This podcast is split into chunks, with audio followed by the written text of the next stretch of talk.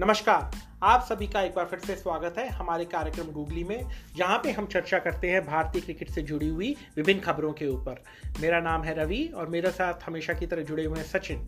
आज हम दो विषयों पर चर्चा करेंगे। पहला विषय होगा भारत क्रिकेट टीम के श्रीलंका के दौरा और दूसरा, जो हमारी टीम है इंग्लैंड के दौरे पे गई हुई है, वहाँ पे पाँच टेस्ट मैचेस खेलेगी उसके विषय में। तो आइए, बिना किसी विलंब के करते हैं शो का शुभारंभ।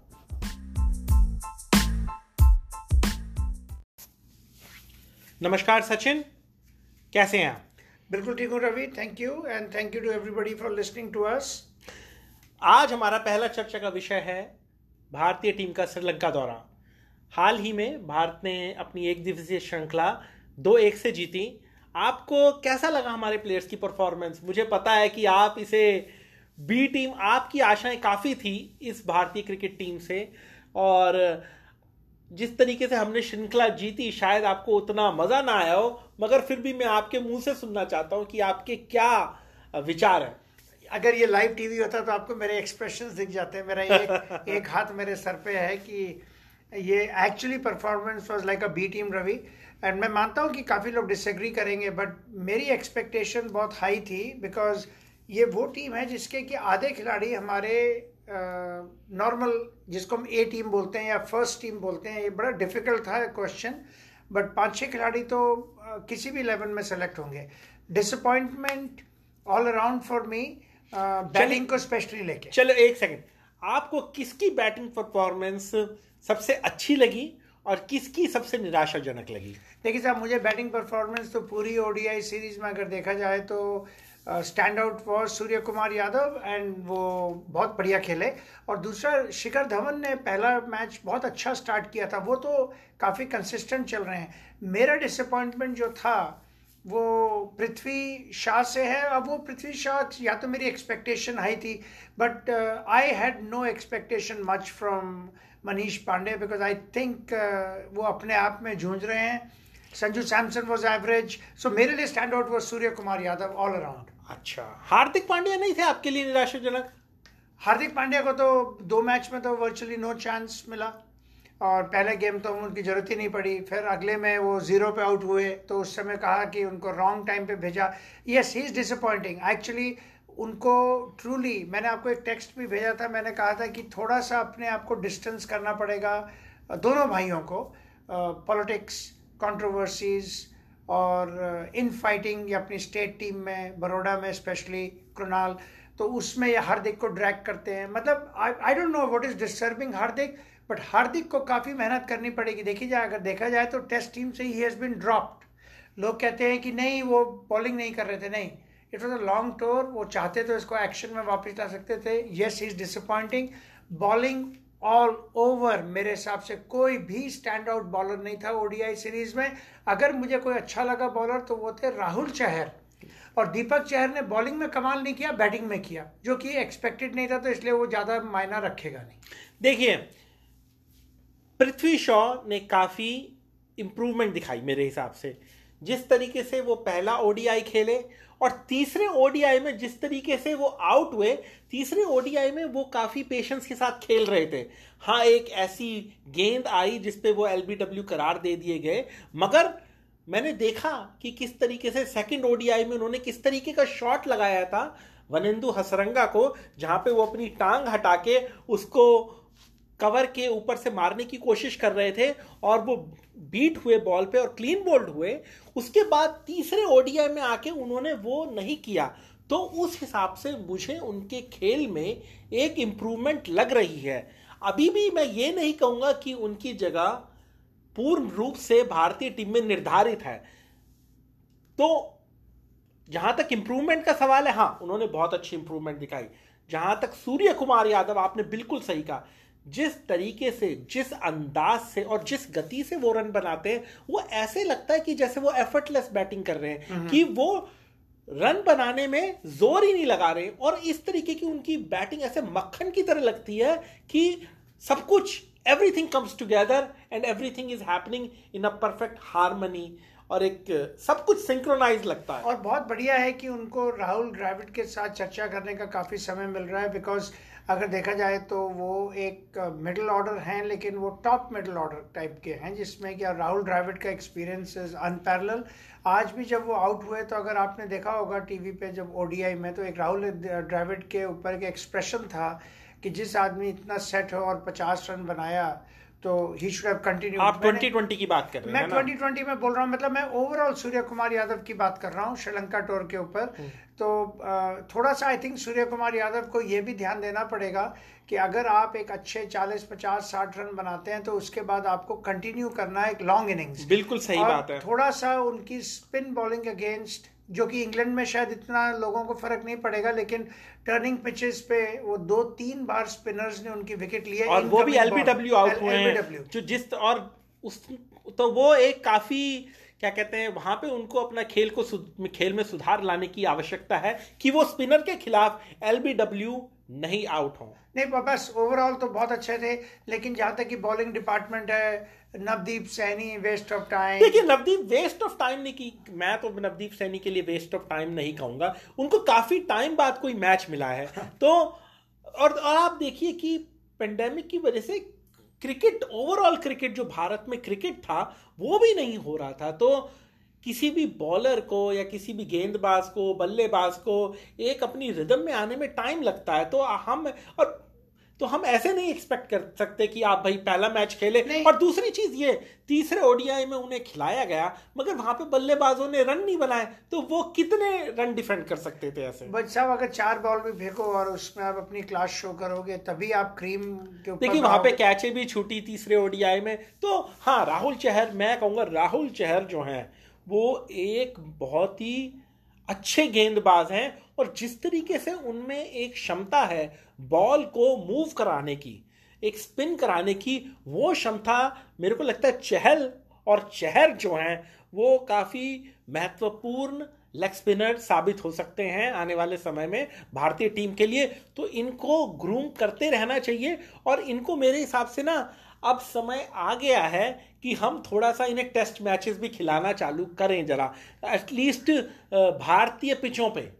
जहाँ पे और इनको और मौके दें हम ताकि ये अपनी क्षमता को और उभार सकें जहाँ तक कि राहुल चहर की बात है आपने थर्ड ओडीआई में देखा था एक बॉल इनकी इतनी बढ़िया स्पिन करी थी संजू सैमसन कीपिंग कर रहे थे उनसे वो स्टंपिंग मिस हुई थी हम्म। कम से कम नहीं तो मेरे हिसाब से वो एक डेढ़ फुट बॉल टर्न करके बिल्कुल, बिल्कुल, बिल्कुल। तो टर्न एंड बाउंस दिला रहे हैं और बॉम्बे के लिए तो हमेशा अच्छा खेले हैं ये हम्म। मुंबई के लिए so yes interesting days for them. But overall देखा जाए तो कोई ऐसा संजू सैमसन अब आज कीपिंग भी नहीं करी तो मतलब इन द सेंस कि जैसे कंफ्यूजन कि उनका रोल क्या है हाँ, so, बड़ा एवरेज सा टोर देखिए मेरे को लग रहा है संजू सैमसन जो है ना अपनी पुरानी विफलताओं को लेकर ना वो थोड़े से उनसे प्रभावित होके अपना गेम को खेल रहे हैं। वो एक निडरता से नहीं खेल पा रहे हैं। वो उन्हें लग रहा है कि अगर मैं इस सीरीज़ में या इसमें विफल हो गया तो मुझे आगे मौका नहीं मिलेगा। उससे क्या हो रहा है, वो अपना एक गेम नहीं खेल पा रहे हैं जो वो क्षमता रखते हैं खेलने की। हम कहते थे कि ईशान, हम कहते हैं कि ईशान किशन बहुत ही विस्फोटक बल्लेबाज हैं। संजू सैमसन को भी हम उसी श्रेणी में गिनते हैं। मगर किसी कारणवश या तो किसी मनोदबाव के कारण वो अपना वो खेल नहीं दिखा पा रहे हैं जिसके लिए वो जाने जाते हैं संजू सैमसन। तो हाँ तो अगर कुल मिला के देखा जाए तो उनको उनके लिए ये सीरीज़ कोई खास अच्छी नहीं रही है। कुणाल पांड्या ने भी कुछ खास नहीं किया मेरे हिसाब से। थोड़ी गेंदबाजी ठीक ठाक करी है ए, और एक ओडीआई में जहाँ पे दीपक चहर ने जिताया था वहाँ पे थोड़ा सा उन्होंने हल्की फुल्की बैटिंग करी। मगर ओवरऑल मुझे अभी भी उनके चयन को लेके ना मैं ये नहीं कह सकता कि वो एक शोर शॉट सिलेक्शन है भारतीय टीम के अंदर चाहे वो 2020 का स्क्वाड हो चाहे वो ओडीआई का स्क्वाड हो उन्हें अपने गेम में काफ़ी इंप्रूवमेंट लाने की आवश्यकता है। और हार्दिक पांड्या जिनसे सभी लोगों को इतनी आशाएँ हैं उनके लिए तो ये सीरीज़ जिसे कहते हैं ना बिल्कुल ही एक क्या कहते हैं भूलने वाली सीरीज़ है। नहीं जाते नहीं जाते तो बेटर होता। बिल्कुल हाँ नहीं जाते तो शायद उनके लिए बेटर होता मगर अभी तक की जितने भी तीन तीन ओडीआई खेले हैं और एक ट्वेंटी ट्वेंटी खेला है अभी तक उन्होंने तो वो आ, उनके पास अच्छा मौका थे जहाँ पे वो अपनी गेम दिखा सकते थे दर्शा सकते थे अपनी एक वैल्यू एज एन ऑलराउंडर दिखा सकते थे मगर वो नहीं दिखा पाए। और उनकी गेंदबाजी भी इतनी प्रभावशाली नहीं लग रही है। उनकी गेंदबाज भी काफ़ी शॉर्ट पिच डिलीवरी कर रहे हैं और काफ़ी रन खा रहे हैं। ओवरऑल रवि बात यह है कि मेरे ख्याल से there is nothing much to talk of this store so far बस ये ये it was an average store बहुत लंबा इनका वेट भी रहा वहाँ पे। मतलब मुझे तो कोई देखिए मज़ा नहीं आया। देखिए मेरे मैं तो कहता हूँ ये टूर जो है वो बहुत ज़रूरी टूर था। और मैं इस बात से आपकी असहमत हूँ कि ये टूर में मज़ा नहीं आया। भारतीय क्रिकेट टीम को जो कि हाँ तो आपकी बात सही ना इसमें से कितने रिजेक्ट हो जाएँगे वो बहुत बढ़िया था हाँ तो, तो कट गए तो मैं वही बता रहा हूँ कि आपकी सोच में आपको दिख रहा है कि कौन अच्छे बल्लेबाज हैं कौन अच्छे गेंदबाज हैं कौन अपने प्रभाव दिखाने की क्षमता रखते हाँ, हैं। प्रोस्पेक्ट्स हाँ और कौन किन और किन को अपनी गेम में सुधार लाने की ज़रूरत है जो कि वापस डोमेस्टिक क्रिकेट में जाएँ और अपने गेम में सुधार लाएँ और फिर से भारतीय टीम में वापस आने की कोशिश करें। मगर हाँ ओवरऑल थोड़ा सा बेटर हो सकता था। दूसरा मनीष पांडे के ऊपर आप बात करें मेरे को लगता है मनीष पांडे के लिए ये अंतिम अवसर थे जो कि मनीष मनीष पांडे मुझे लगता है अब उन्हें अवसर मिलने ना बहुत ही मुश्किल होंगे। नहीं नहीं अब तो अब मेरे हिसाब से तो बहुत मुश्किल है बिकॉज़ मिडिल ऑर्डर में काफ़ी जैम पैक्ड है। और अगर आप टी ट्वेंटी में देखें तो अभी तो एक दो लड़के तो उनको चांस भी नहीं मिला वो बाहर की बाहर ही बैठे के आ गए हाँ। वापस देवदत्त पाडिकल को मौका मिलना चाहिए मेरे को लगता है आने वाले दो जो टी ट्वेंटी ट्वेंटी बचे हैं मेरे को लगता है उन्हें मौका मिलना चाहिए पृथ्वी शॉ के बदले हाँ पृथ्वी शाह की जगह देवदत्त पाडिकल को अवश्य मौका मिलेगा और आई थिंक कि ईशन किशन संजू सैमसन हार्दिक पांडे और ये थोड़े से सॉलिड परफॉर्मेंस की इनसे आवश्यकता है हम्म। अब आगे बढ़ते हैं रवि। बॉलिंग में तो ऐसा कोई खास नहीं था। और जहाँ तक की रही बात अब हम बात करें थोड़ी सी। जो इंग्लैंड जो हमारी मेंस टीम गई हुई है और जो हम्म। तैयारी कर रही है वहाँ पे वहाँ पे उन्होंने एक प्रैक्टिस गेम भी खेला है। सचिन उस उस विषय से पहले एक बार हम दीपक चहर के बारे में भी बात कर लेते हैं। जिस तरीके से उन्होंने सेकंड ओडीआई भारत को जितवाया वो मेरे हिसाब से बहुत ही काबिल तारीफ़ है। जिस तरीके से उन्होंने एक अपने टेम्परीमेंट का परिचय दिया और उन्होंने दिखाया कि मेरे में भी क्षमता है कि आप सिर्फ़ हार्दिक पांड्या को ही ऑलराउंडर की तरह ग्रूम ना करें। मेरे पे भी ध्यान दें क्योंकि वो बॉलिंग में तो डेफिनेटली बेहतर हैं। हाँ। काफ़ी बेहतर हैं हार्दिक पांड्या से। और उनमें अगर इस तरीके की बल्लेबाजी करने की क्षमता भी है तो वो एक अच्छे टेस्ट ऑलराउंडर भी साबित हो सकते हैं हाँ, मेरे हिसाब से। It is good it augments very well for Indian cricket Ravi आप तो मेरे ख्याल से उस समय काफ़ी छोटे होंगे but I am pretty sure आपको याद होगा 1983 वर्ल्ड कप जो हमने जीता था इंग्लैंड में। उसमें जिम्बाब्वे के साथ हम शायद सैंतीस पे पाँच या चालीस रन पे पाँच विकेट ऐसा कुछ था और कपिल देव बैटिंग करने आए थे। तो उस समय वहाँ पे कमेंटेटर्स ये बात कर रहे थे मैं हाई स्कूल में था। कमेंटेटर्स वर टॉकिंग कि ये तो रैपअप हो गया जी इंडिया तो गया सौ सवा सौ बस ठीक है कोई बात नहीं। कपिल देव तो आए और गए हैं क्योंकि वो सिर्फ़ हिटिंग करते हैं। कपिल देव ने उस समय हंड्रेड एंड सेवेंटी फाइव बनाए थे। हम्म। तो वो जो दीपक उस टाइम में ऐसा स्कोर बहुत ही सुनने में भी नहीं आता था कि 175 रन। विविन रिचर्ड जैसे बना लेते थे तो हाँ, लोग वहाँ पे देखने हाँ, आते थे सैकड़ों माइल से हाँ, ये रिचर्ड्स बैटिंग कर रहे हैं। और तो मुझे आज जब दीपक चहर उस दिन ये बैटिंग कर रहे थे तो मेरे को बार बार कपिल मैं लाइव देख रहा था वो।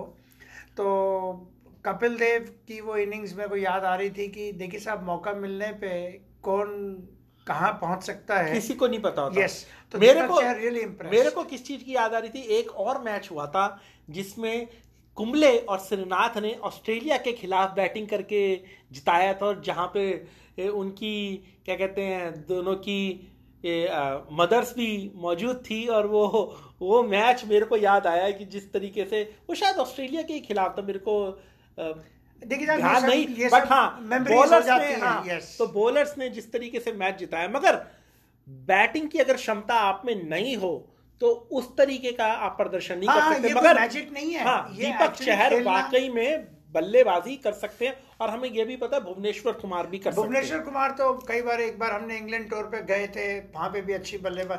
भुवनेश्वर कुमार ठीक ठाक ठीक है मेरे को लगता है भुवनेश्वर कुमार और अश्विन की बल्लेबाजी कंपेरेबल है।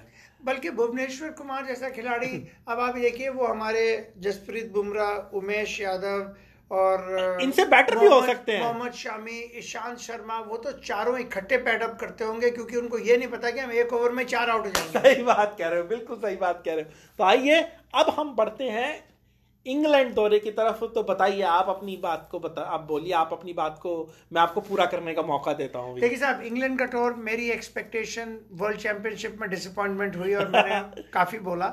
चिंता मत कीजिए भारत ये सीरीज़ जीतेगी। नहीं नहीं ये तो अवश्य जीतेगी। इंग्लैंड के टूर में इंग्लैंड का टूर जो है it is important from many points because हमारी ये टीम अच्छे फ्लो में है काफ़ी अच्छी यंग टीम है।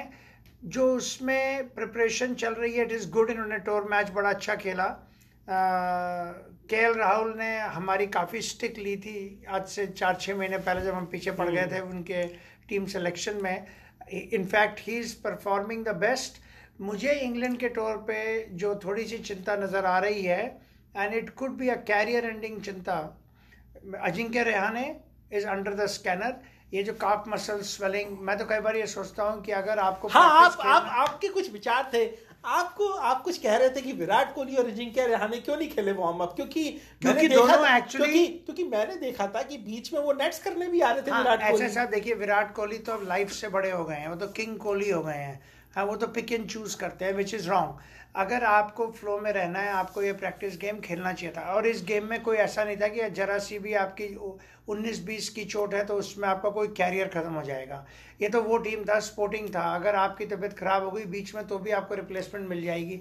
मतलब मेरे हिसाब से ये गोल्डन मौका था विराट कोहली और अजिंक्य रहाने के लिए अपने आप को फ्लो में लाने के लिए। अब विराट कोहली की अगर वाकई बैक खराब थी एक दो दिन बाद वो नेट्स में आए चलिए जो डिसीज़न वो ले रहे हैं। नेट्स तो वो बीच में ही कर रहे थे गेम के बीच में ही वो नेट्स कर रहे थे। तो अब ये पता नहीं उनकी क्या प्रॉब्लम थी लेकिन अजिंक्य रेहानी का तो मेरे ख्याल से टैक्टिकल मूव ये था क्योंकि खेलते और ज़ीरो पे आउट हो जाते तो शायद टीम में ना बन पाते। मैं वो वाइस तो, कप्तान है उन्हें तो बिठा हाँ, नहीं सकते। तो ये बड़ी एम्बेसिंग पोजिशन हो जाती। तो अभी इंडिया ने तैयारी कर रखी है जो इतने लंबे चौड़े मिडल ऑर्डर की वो इसीलिए है कि अगर देखा जाए तो there is something troubling Ajinkya Rahane something troubling Cheteshwar Pujara.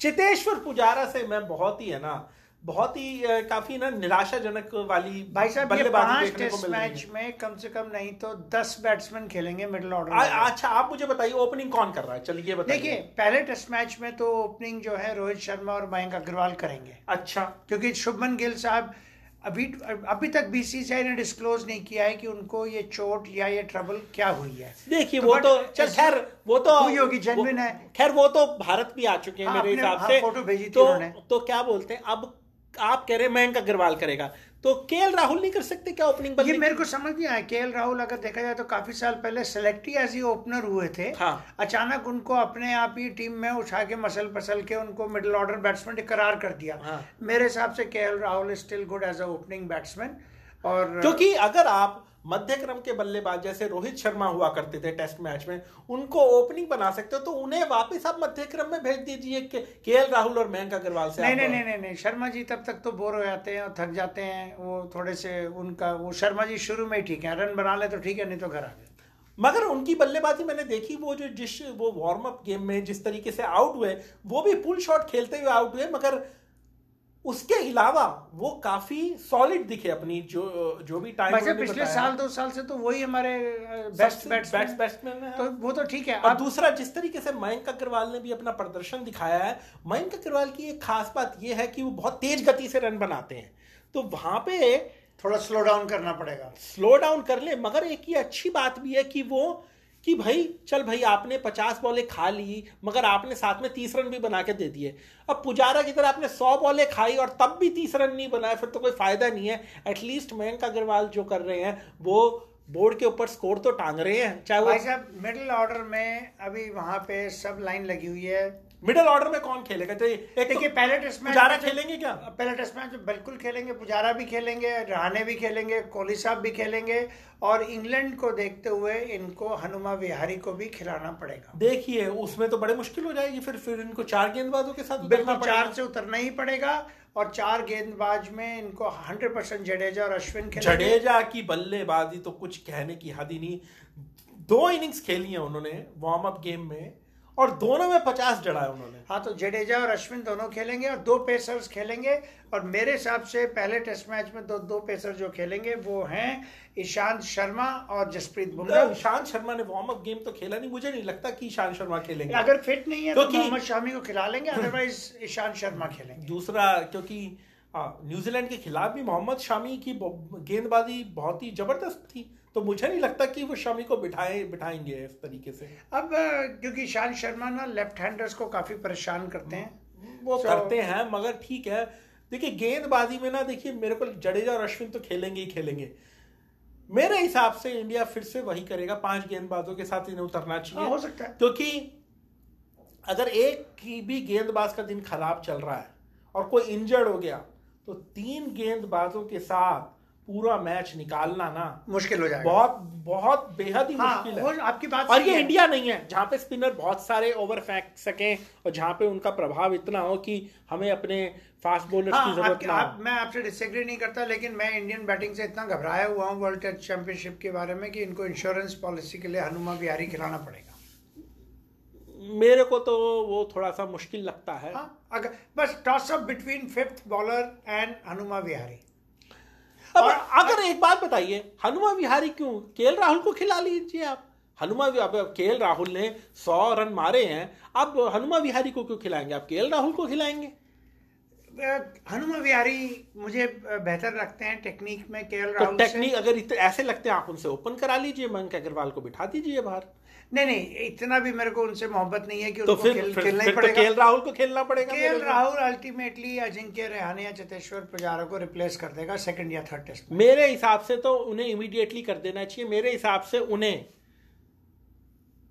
Pujara या रहाने में से एक को खिलाना चाहिए और एक के के बदले केएल राहुल को खिलाना चाहिए। तो हो सकता है काफ जो मसल इंजरी है ये एक तरीका है अजिंक्य रहाने को बोलने का कि धीरे धीरे तो घिसक जाओ। खिसक जाओ। ये कुछ भी हो सकता है भाई कुछ भी हो हमें- सकता है। हमें कुछ नहीं पता बड़ी दूर बैठे हैं। हाँ, बहुत मुश्किल है। बड़ा मुश्किल है ये कहना कि बॉलर्स को बॉलर्स को भी डिसाइड करना हालाँकि अगर तेज गेंदबाजी में देखा जाए मैं मोहम्मद सिराज को खिलाना प्रेफर करूँगा जिस तरीके से उनकी फॉर्म रही है। ये बात मैंने वर्ल्ड टेस्ट चैंपियनशिप में भी कही थी और अभी मैं दोबारा से दोहराऊँगा कि आप जो हैं एक बुमराह को खिलाइए एक आप खिलाइए शामी को और एक आप खिलाइए सिराज को। तीनों अलग तरीके के गेंदबाज हैं ये बिल्कुल। और आप अपने खिलाइए फिर दो स्पिनर्स को जो है हमारे। और आप- और अश्विन ने तो अभी सरे के खिलाफ जो उन्होंने गेम खेला काउंटी गेम उसमें भी छह विकेटें ली हैं तो मेरे को नहीं लगता कि वो अश्विन और जडेजा दोनों को बाहर बिठा सकते नहीं हैं। नहीं वो तो बैठा ही नहीं सकते। हमारा तो Ashwin man of the series है। तो अच्छा तो- अब आप, आप आ, हम एक टॉपिक भूल गए। क्या?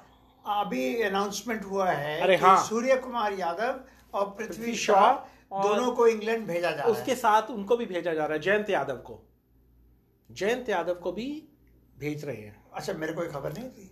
खैर मैंने आपको ये खबर बताई। स्पिनर स्पिनर और ऑलराउंडर वो बैटिंग बैटिंग भी अच्छी कर कर, बैटिंग भी करते हैं। भाई साहब टेस्ट हंड्रेड है उनके पास। तो देखिए पहली बात तो ये मुझे पृथ्वी शॉ को बुलाने का कोई तुक नहीं समझ में आ रहा कि आपके पास कंसोलेशन प्राइज है जी वो। अरे कॉन्सोलेशन प्राइज भी मगर उनकी टेक्निक जो है वो टेक्निक तो वही है। मुझे तो पसंद नहीं है लड़का इसलिए मैं बोलूँगा नहीं मैं चुप मैं रहूँगा देखिए मैं अगर मुझे किसी को बुलाना हो तो मैं शिखर धवन को बुलाऊं। वो इतनी कंसिस्टेंटली बैटिंग कर रहे हैं और उनकी टेक्निक जो है वो पृथ्वी शॉ से काफ़ी बेटर है एक्सपीरियंस है। वो पहले इंग्लैंड का दौरा कर चुके हैं। रोहित शर्मा के साथ उनकी अच्छी केमिस्ट्री है। लेफ़्ट हैंडेड है। लेफ़्ट हैंडेड है। इतने सारे पॉजिटिव्स के बाद आप पृथ्वी शॉ को एज एन ओपनर बुलाएँगे ना क्योंकि उनके पास ऑलरेडी वहाँ पे इतने सारे ओपनर्स हैं। मयंक अग्रवाल हैं के राहुल हैं आप विहारी से ओपन करा सकते हैं है। अभिमन्यु ईश्वर हैं और कितने ओपनर्स चाहिए? आपको हर एक मैच में एक नया ओपनर खिलाना है क्या? तो वो बात तो मेरे को समझ में नहीं आती। छोड़ और और पृथ्वी शॉ को आप मध्य क्रम में भी नहीं खिलाएँगे। तो वो तो बिल्कुल ही जिसे मैं कहता हूँ ना मेरे को बिल्कुल बात समझ में शायद इसलिए बुला रहे इंग्लैंड में बक्से बुक्से उठाएगा थोड़े वज़न कम कर लेगा हाँ, और क्रिकेट पे ध्यान दे। मेरे हिसाब से पता नहीं मेरे को उनको लिया उनको बुलाने का लॉजिक मुझे नहीं समझ में आता।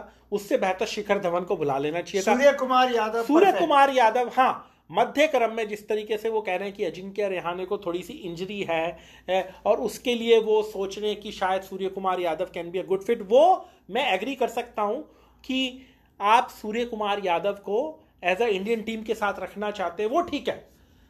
भाई साहब जयंत यादव पे आते हैं। अब एक मिनट सूर्य हाँ। कुमार यादव थर्टी इयर्स के हो चुके हैं। हाँ।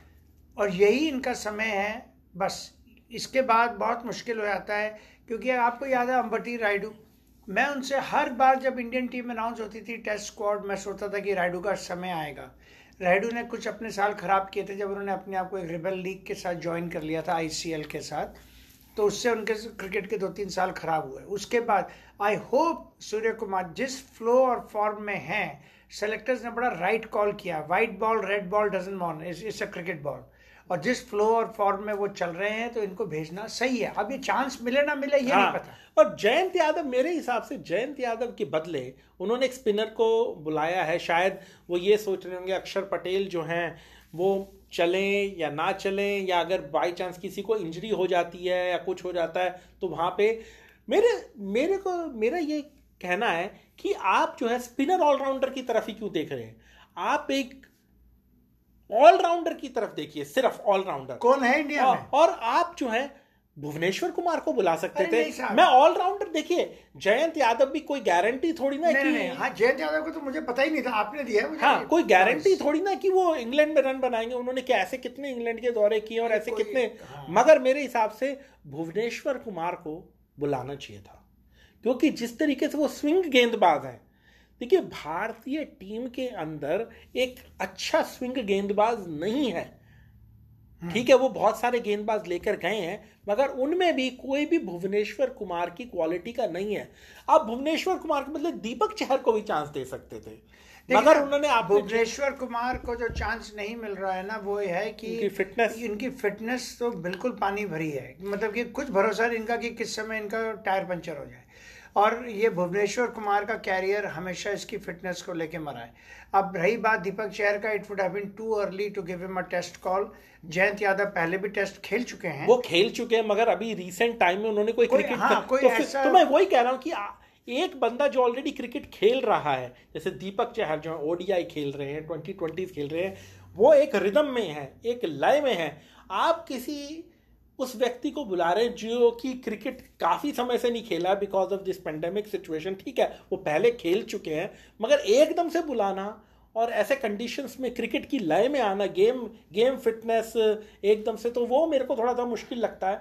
मगर ठीक है आई मीन बुलाए हैं मगर मौका तो मेरे को नहीं लगता इनमें से किसी को किसी भी को भी नहीं आएगा। तो अ, मौका तो आप ये मान के चले कि किसी को भी नहीं आएगा। तो ठीक है सचिन। इसी के साथ हम अपने शो को रैप अप करते हैं और दोबारा ही जल्द मिलेंगे अपने जल्द मिलेंगे साहब with with more news on injuries और with more news on what's happening in England and hopefully everything goes fine और सब लोग खूब अच्छे फॉर्म में आ जाएँ क्योंकि इंग्लैंड में मज़ा आ जाए साहब इस बार अगर हम तीन चार टेस्ट मैच जीत जाए। हाँ मज़ा तो आ जाएगा।